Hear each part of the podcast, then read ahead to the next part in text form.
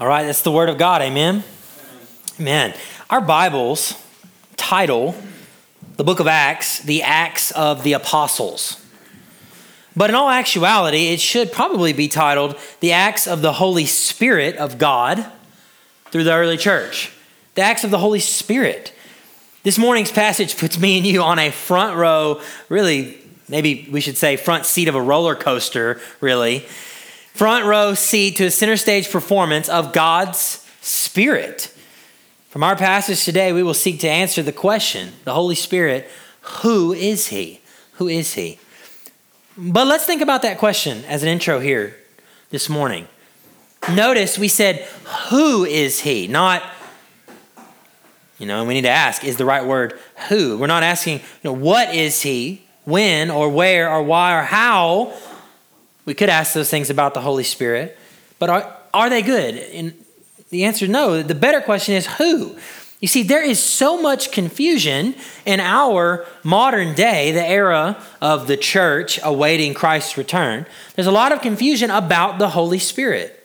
And often it is our failure to understand the who of who is the Holy Spirit that gives way to error and oftentimes obsession even over the what about the Holy Spirit, or the when, or the where, or the why about the Holy Spirit. Let me just consider, let's just consider two common errors this morning uh, that happen as an introduction here. The, the what misconception. You know, some people think the Holy Spirit is a force or a presence.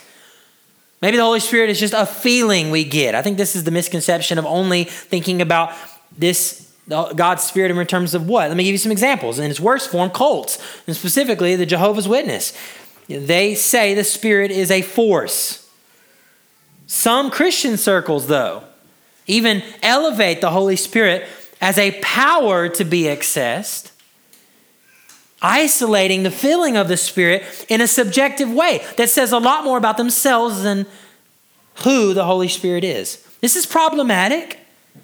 But let's be honest how many of us, if we're honest, can come to places in our lives where we say things or we think things like, I need to rely more on the Spirit. I need the power of the Spirit. We talk about it in the form of what, as if it's something, you know, a what that is out there floating around instead of a who, a person.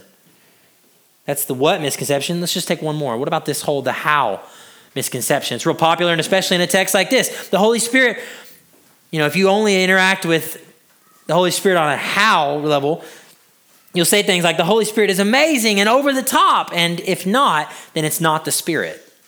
I'll give you an example. Today's text could be treated as normative. Miracles treated as normative. Powerful signs must appear in my life or others' lives for me to term it the Holy Spirit. This is problematic, right?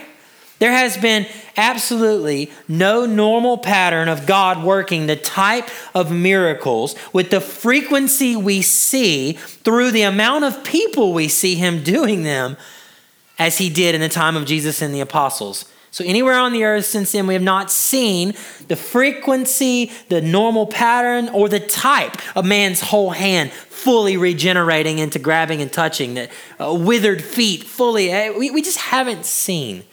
And yet, some people think that is, that is how we must interact with the Holy Spirit. We have to see these things. If it's amazing and it's over the top, if it's the, it's the Holy Spirit, if it's not, then, you know, we don't know. Packer, J.I. Packer says, witnessing to Jesus, like telling people about Jesus, glorifying Him by God by showing His disciples who He is, making people aware of who they are and what they are in or out of Him, out of God, is at the core of the Spirit's ministry. That's the core. You know, God, the Spirit makes uh, He makes sin repulsive and Christ adorable in the eyes of people who previously loved sin and cared nothing for a divine Savior. God implants desires that were not there before. That's the work of the Spirit, and it's normal, right? And it's not as flashy. I think Packer's right in the misconception that we face when we start to interact with the Holy Spirit wrongly is we at times can obsess over manifestations that we deem as powerful and ignore the normal operation of the Spirit. The Spirit is not a what. The Spirit is not a force or a feeling or a presence. The Spirit is not a howl, that is the, the power or a sign we see or some manifestation. The truth of Christian theology is that the Holy Spirit is a person. Not human person like you think about being a, a people, but God in three persons the Father, the Son, and the Holy Spirit. The Holy Spirit is one of those distinct persons in the Godhead. He's a person. The Spirit is a person. Does He indwell believers? Yes. If you are in Christ and you're a believer in Christ today, He indwells you. He's in this room then. He's a person. Implications of this are seen in our passage. The, the principles of a right doctrine of the Holy Spirit are seen very clearly in the Holy Spirit's activity here in our text. In our text today, we're going to see the Spirit is a guide, an interpreter, and sovereign.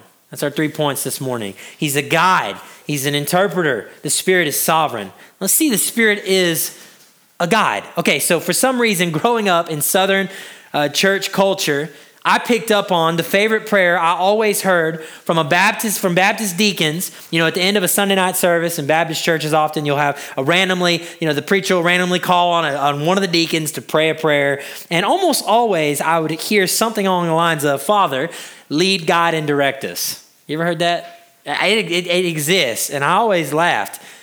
Um, lead, guide, and direct us. Lead, lead, lead. I mean, all those things mean lead, right? Lead, lead, lead us, essentially. Um, but I remember that being offered sometimes so casually with almost little to zero faith behind it. I bring that up because we wrongly assume that just because we believe something, the Spirit must be leading and guiding and directing our steps.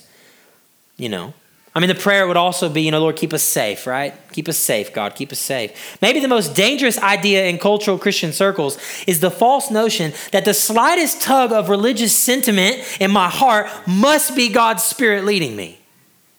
That's a dangerous way to think. It's a dangerous sentiment.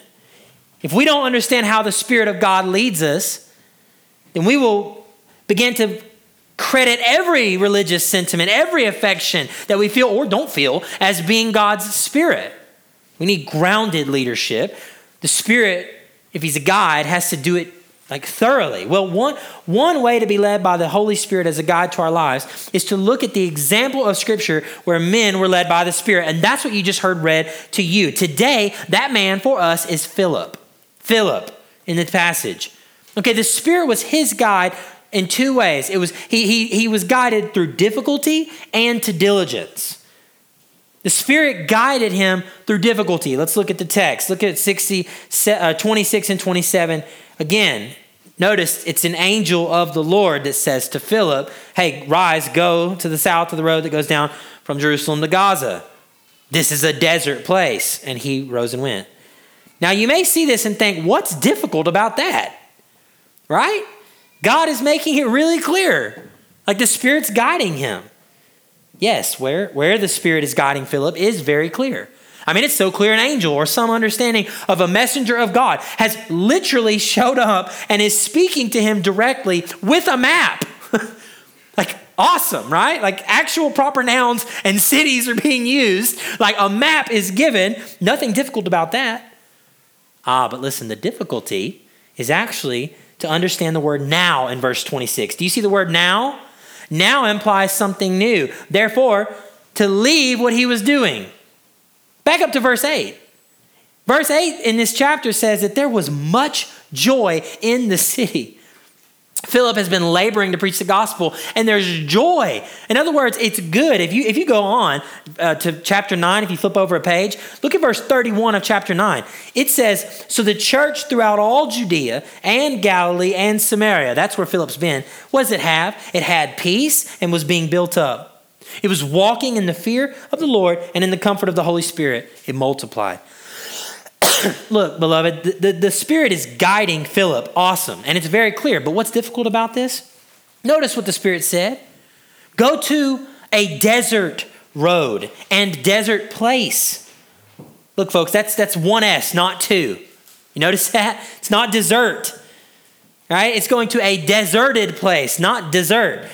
There isn't an ice cream shop uh, gospel presentation waiting on the abandoned road, at least, at least as, as Philip is understanding it right now. So let me, let me explain. Scholars and archaeologists know that at this time, Gaza, where, where God says, right, go, get up, go south to Gaza. Um, this is a desert place. We know that that city was a great city of the Philistines. But in 97 BC, so this is like possibly around 40, 50s AD, so we're talking over 100 years ago, it was destroyed. And the city was not rebuilt in the time of Philip. It was destroyed. And the road that went from Jerusalem to it, it wasn't used anymore. And, and we also know that in 57 BC, a new Gaza, a new city, was built closer to the coast that actually had a newer road. So, I mean, literally, the Spirit of God is leading Philip to the middle of nowhere. Hey, Philip, look at this joy in the city, all this awesome things going on. A lot of work to be done. And now the word difficult makes sense, doesn't it? The Spirit, in His guidance, leads Philip through difficulty. God, why would you send me there? Look at all the work I had to do here. There's so much going on. Why there? There's so much here. You want me on that road heading there? To nowhere? I mean, I, am supposed to leave this full, flourishing ministry where peace and these things happen, and I'm supposed to walk on a, an, an abandoned road to an abandoned city? That's your plan, God? But you know, I'm, I'm saying all that, right? I mean, these would seem like normal questions. But let me say something normal is often disobedience if we're not careful. Okay? Normal is often disobedience if we're not careful. It's real easy to get caught up in the normal understandings of what God's Spirit is doing and its leadership and its purpose. What we deem normal oftentimes can become disobedient. Philip is an example to us of fully trusting the Spirit of God to be his guide, okay? Even through a difficult transition that he may only understand to be right because God said it. I mean, do you realize that? All Philip has to go on is God has said it, and that's enough for him, and he goes. We should underline that. We should think about that. I mean, immediately, right? Angel says, go. What does he do? He goes. I mean, it's, it's as simple. The Spirit guides him through a difficulty. But look, secondly, the Spirit was his guide to diligence as well. Now, look, you heard the story, so I won't read it to you, but let me give you some historical context to help you see the actions of the Spirit and Philip leading uh, to this faithfulness, okay, this diligence in him. So, first, note the geography that's at play in this passage. There's a lot of it. It's actually pretty simple, okay? Think about it like this Jerusalem's on a hill. So, anytime you leave Jerusalem, you're always going down, okay? That's why it always says he went down, he went down. So, just, just, you know, not to confuse you. Well, Philip so far has gone down, and it's north really, to Samaria at the beginning of chapter 8. All right. Now he's going down. Now he's actually going south in our text uh, of Jerusalem on a road leading to Old Gaza, this, this abandoned area, which is, which is really southwest. It's near the shore of the Mediterranean Sea. Okay. And then when he is picked up by the Spirit and he's put in Azotus, that is almost directly west. So, like if you're looking at a map now, we're left and a little south of Jerusalem near the coast. And then he goes on his own to Caesarea that's north now, back up, preaching the gospel.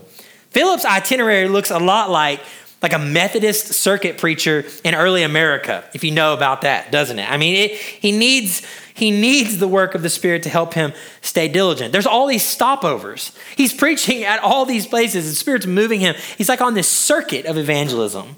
By the way, cool side note: we will see in the future, uh, chapter 21 for us, 20 years later in the book of Acts. Philip is still an itinerant evangelist in chapter 21 of Acts. He has four daughters who all prophesy. This dude never stopped what we're talking about this morning, which is so encouraging.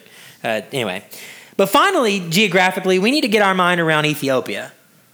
Um, Egypt is in North Africa. So the furthest he goes to meet this Ethiopian is on that southern road on the way to Old Gaza. It's over here near Jerusalem.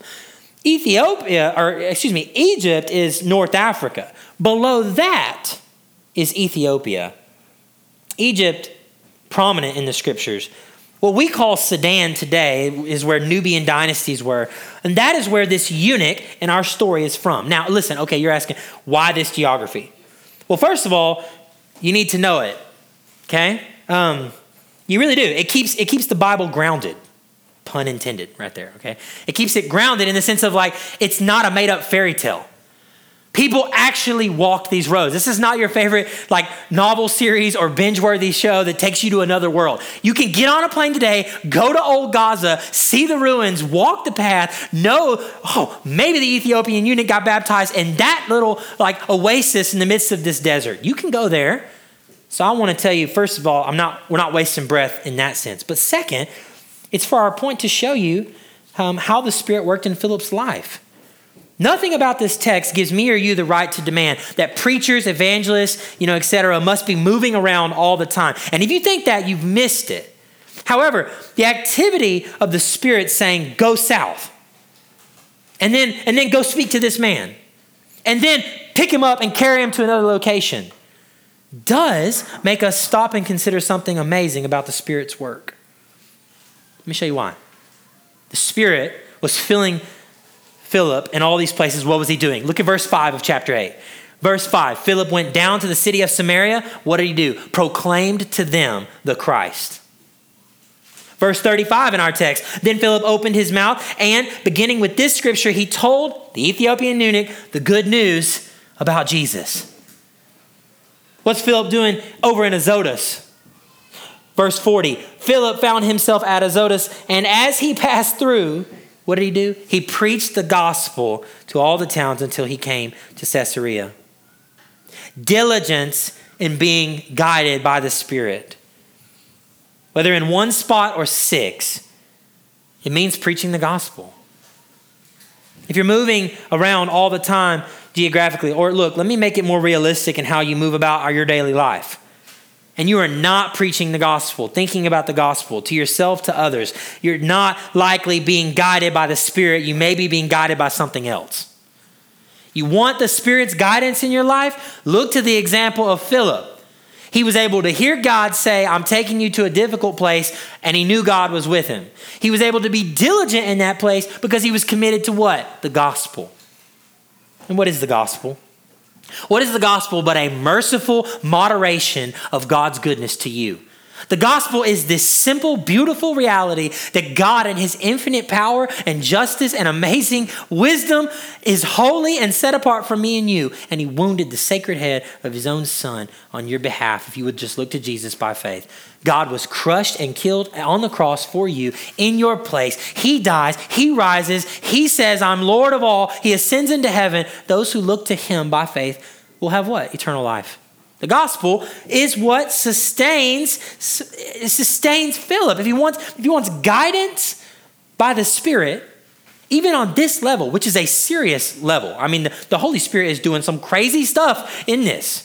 It's one thing to be guided to know I need to go preach over there. It's another thing to be preaching there and the Spirit literally teleport you. Somehow you wake up and you realize, I'm 20 miles from where I was.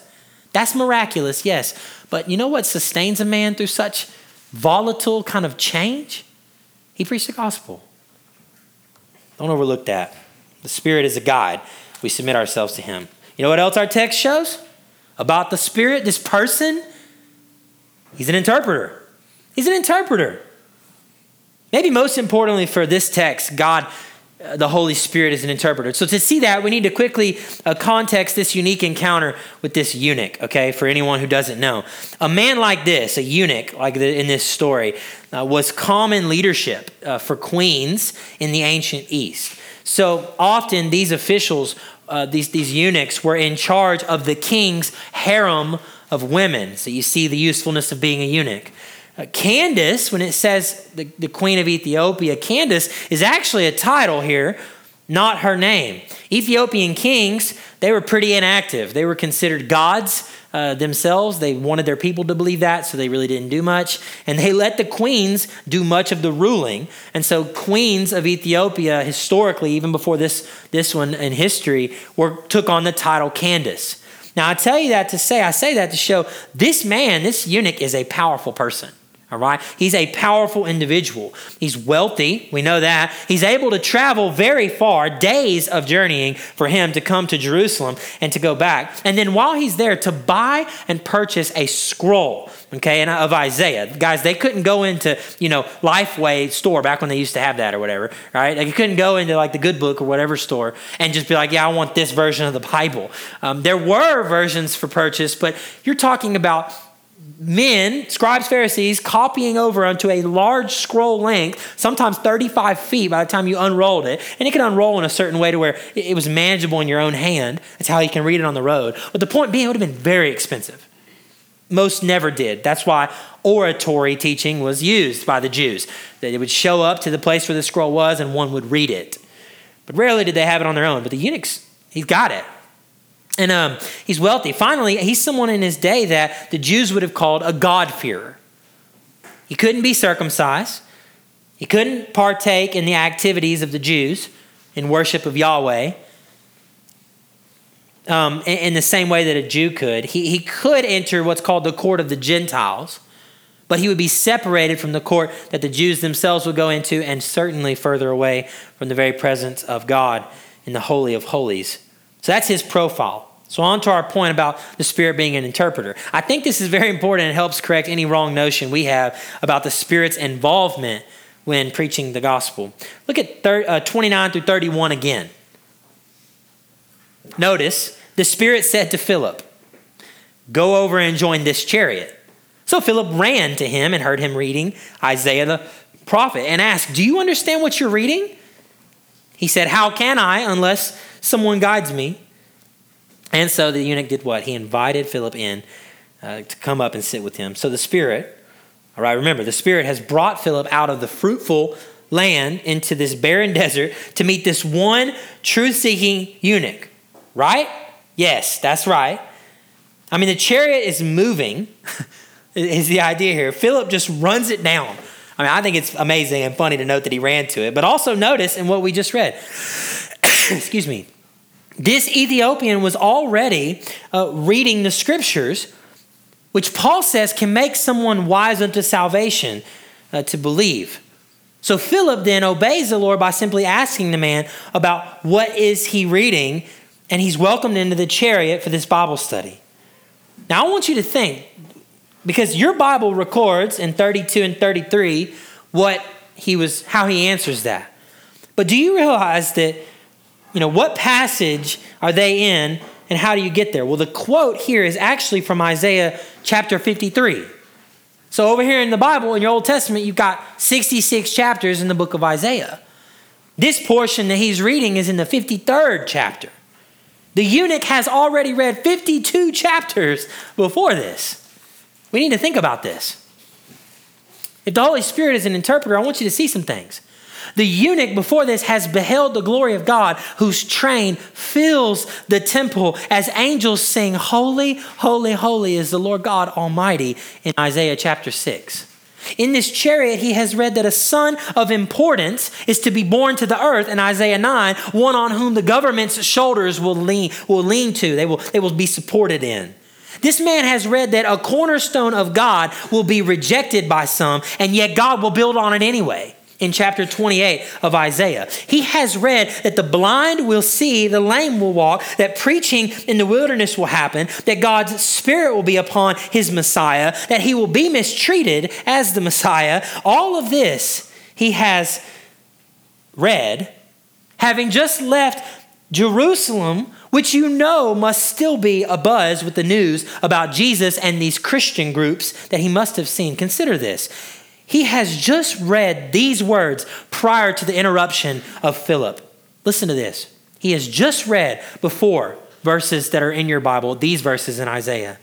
He was pierced for our transgressions, he was crushed for our iniquities. Upon him was the chastisement that brought us peace, and with his wounds we are healed. All we, like sheep, have gone astray. We have turned every one to his own way, and the Lord has laid on him the iniquity of us all.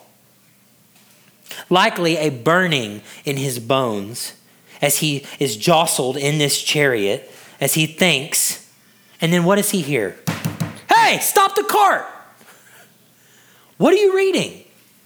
Oh, um, oh, I just got to this portion here. Uh, like a sheep, and then he reads 30. Look at your look at your Bible there, 32 and 33.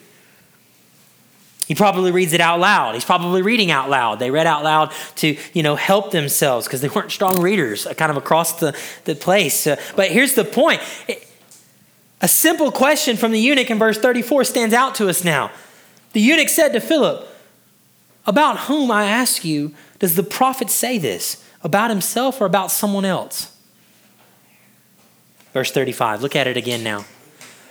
Then Philip opened his mouth and beginning with this scripture, he told him what? The good news about Jesus. Here's the key the Spirit is interpreting, and then Philip shows up with the final key, right? Insert Jesus. What happens? Salvation. Oh, how sweet and easy it is to see how the Spirit loves to interpret. The Spirit is an interpreter. They all, right? I mean, I love how it says starting from this scripture as if like every scripture you start from can eventually get you to Jesus. It's true. And here God has shown that to Philip. One of the most silly accusations that I think people make against this idea of God's spirit being the one that does a work in people and you know people make an argument against reformed theology they say things like this they say whoever could believe in predestination that God knows and therefore God's spirit is the ultimate interpreter the one who gives life they're hyper Calvinists. You know, the worst thing that the people accuse us of is is that you know they're just they believe the Spirit will do it, and so we don't have to do anything. Listen to me, that is so wrong. We don't believe that, right? It's a heresy. Let me tell you a story of a brother of ours in the faith. Um, years, years ago in the 16th, 17th, or 17th, 18th century. His name is William Carey. We call him the father of the modern day missions movement. He was a particular Baptist. That means he was a, a, happy Calvinist. And, and among, he was among other particular Baptists. And they were heretical. And uh, William Carey was realizing, much like this Ethiopian eunuch, God was clearly at work in his life, right? The Spirit was bearing witness to him. And yet God wanted to use a means of salvation to bring this eunuch to full faith in Christ, aka Philip in his obedience. And so rightly so, William Carey was raising the question to some older men. William Carey was a young man at the time wanting to go on mission uh, to, to places like India. And, and he raised the question he said, We must be involved in the process of God saving someone. And famously, one of those leaders rebuked William Carey. He said this He said, Young man, sit down. When God pleases to convert the heathen, he will do it without your aid or mine. Thankfully, William Carey disagreed with that. And he stood for the truth that we see in this passage and all over Scripture. Listen to me, beloved. Although it is true that God alone gives a new heart in conversion, it is also true that the only time in Scripture we see anyone, Old or New Testament, believe by faith, it is always accompanied by the proclamation of, the discussion of, or the preaching of the truth of God's Word. If that's God speaking Himself in the Old Testament, or if that's God speaking through His prophet, if that's God speaking through somebody who came to Nineveh to tell them, even if it's a pitiful gospel message, God preaches and that is the means he wants to use by which what? He does his work of interpretation. The Spirit is an interpreter. But if we were to trend, trend toward the error of inactivity in this truth, we would be in gross misunderstanding of what the Spirit is all about. We cannot sit on our hands idly, believing that God will save who he will save. That's antithetical to the way God has revealed how he'll save them how he will save them. The means, Philip's obedience, right? The means in God's economy in the scripture are as, as necessary as an ingredient to the regeneration he alone can do. They're the same, they're one and the same over and over again. To dissect them apart is to make too much too much. It's to leave the Spirit alone in regeneration, as if Ethiopians can just all of a sudden regenerate their, uh, you know, have their hearts regenerated by the Spirit apart from the preaching of the gospel. It's bogus. And God upsets the, the, the future peace and unity going on in what he's doing in Samaria, God intentionally upsets that through difficulty, leads his servant by the power of his spirit to this place on this road to show means matter. That's huge. People that would wrongly take beautiful doctrine like God regenerates by the power of his spirit, which we believe, and to say that that then allows us to be idle, they don't believe that doctrine. They don't believe the doctrine. Because the good doctrine that God alone can save your lost friends, lost coworkers, lost family, people who are on the wide path to destruction leading to hell, God alone can save them. That good truth that God is the one that has to do it and you can't do it for them and they can't do it for themselves, that good truth will always manifest itself. You know what it'll do? It'll be the only way you can understand that about the wide road is if you yourself on the narrow road are absolutely on the edge of that wide road, beckoning people to come on, come on, come on, believe, trust the gospel.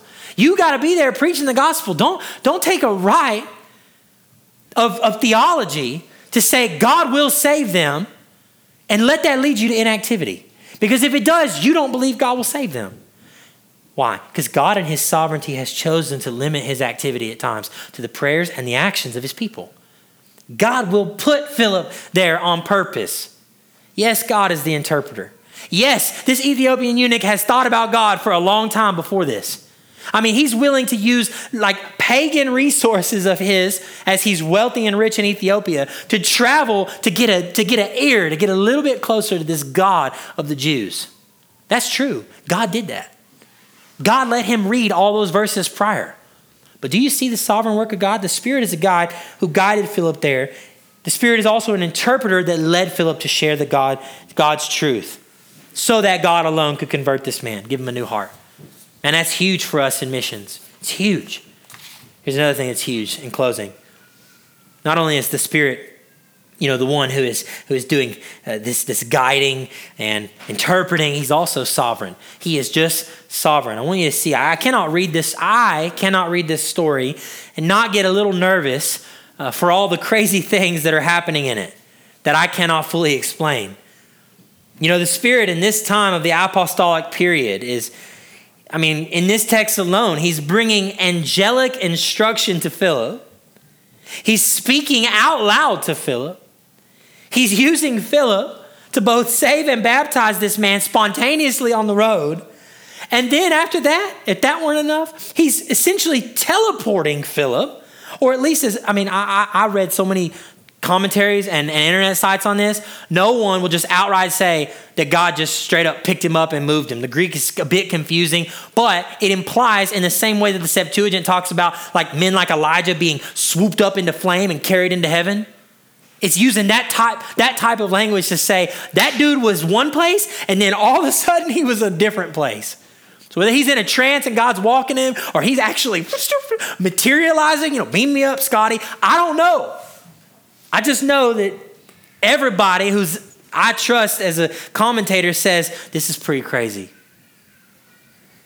And so the phenomenal in this text kind of is nerve wracking for me as a preacher, if I'm honest. Here's why. Today, many preachers, whole denominations, or various individual Christians, they view the Spirit's work as being like this for them directly. They teach it that way. It's not just among the charismatic movement, it's in a lot of movements. Many people take an isolationist view in their approach to the Spirit and passages like this one. Fundamentalism, at its worst, will also do this not taking into account all the Bible, but isolating a passage. I mean, let me some preachers and teachers today will say that if you don't have this type of ministry or you don't have this type of experience in your life, etc., etc., well, you should doubt whether or not the Spirit is really working in your life. They'll say that unhelpfully. They would say you need to seek God more to have such faith or such such experiences. I hate that, and it couldn't be further from the truth. It ignores something profound that the sovereign about the sovereign work of God's Spirit throughout all of time, as it has been revealed to us. Consider with me in closing the sovereignty of the Spirit as God has chosen to reveal it around this passage. It'll help you, I think, to soften the blows that this passage may deal to you. If you think, yeah, I'll be a witness for Christ like Philip, but man, that stuff's not happening in my life, so I'm a poor witness. Look, that's a lie. Let, let, let what I've already said, look how the Spirit guided, look how the Spirit interpreted, right? And yes, you play a part, but if that's not enough, man, I think the sovereign display of God's goodness in the whole Bible about who is this person, the Holy Spirit, and how does he assist, it can bring us into a great conclusion this morning. Do you know that in Genesis 1, before the fall, it was the Spirit, and the Hebrew word is ruach. And it's the Spirit of God, and it hovered over the entire creation of God. After the fall into sin, you know, we really don't see the Spirit interact with a person. There's teaching on it, but we don't see it interact with a person until this kid named Joseph has these dreams He's one of 12 of the sons of Jacob, you'll remember. And he has these dreams, and it says the Spirit gives him the ability to do what? Interpret the dreams. Already the Spirit's an interpreter, right? And it's not even until years later that the Spirit again begins to empower some individuals. We see the creative, artistic abilities of a couple of men as they help build and decorate, uh, decorate God's tabernacle. God gives His Spirit, a special portion of it, to help them do that. The Spirit then, from that point on, really just empowers leadership. So the rest of the whole Old Testament, the judges of Israel randomly get filled with the Spirit. Guys like Joshua or Samson, right? Donkey jawbone, filled with the Spirit, slaughtering Philistines, or Gideon. Finally, those who experience this, the Spirit, um, they are prophets. The prophets have a long standing tradition for thousands of years where what is, what is happening? The Spirit is leading them to stand up and say, Thus saith the Lord, and they're preaching.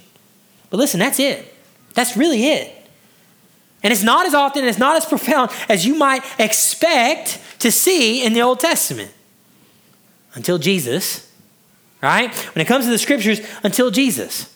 When Jesus shows up, he is baptized, and the Spirit physically descends from heaven as, as, as seen as a dove almost and rests upon him.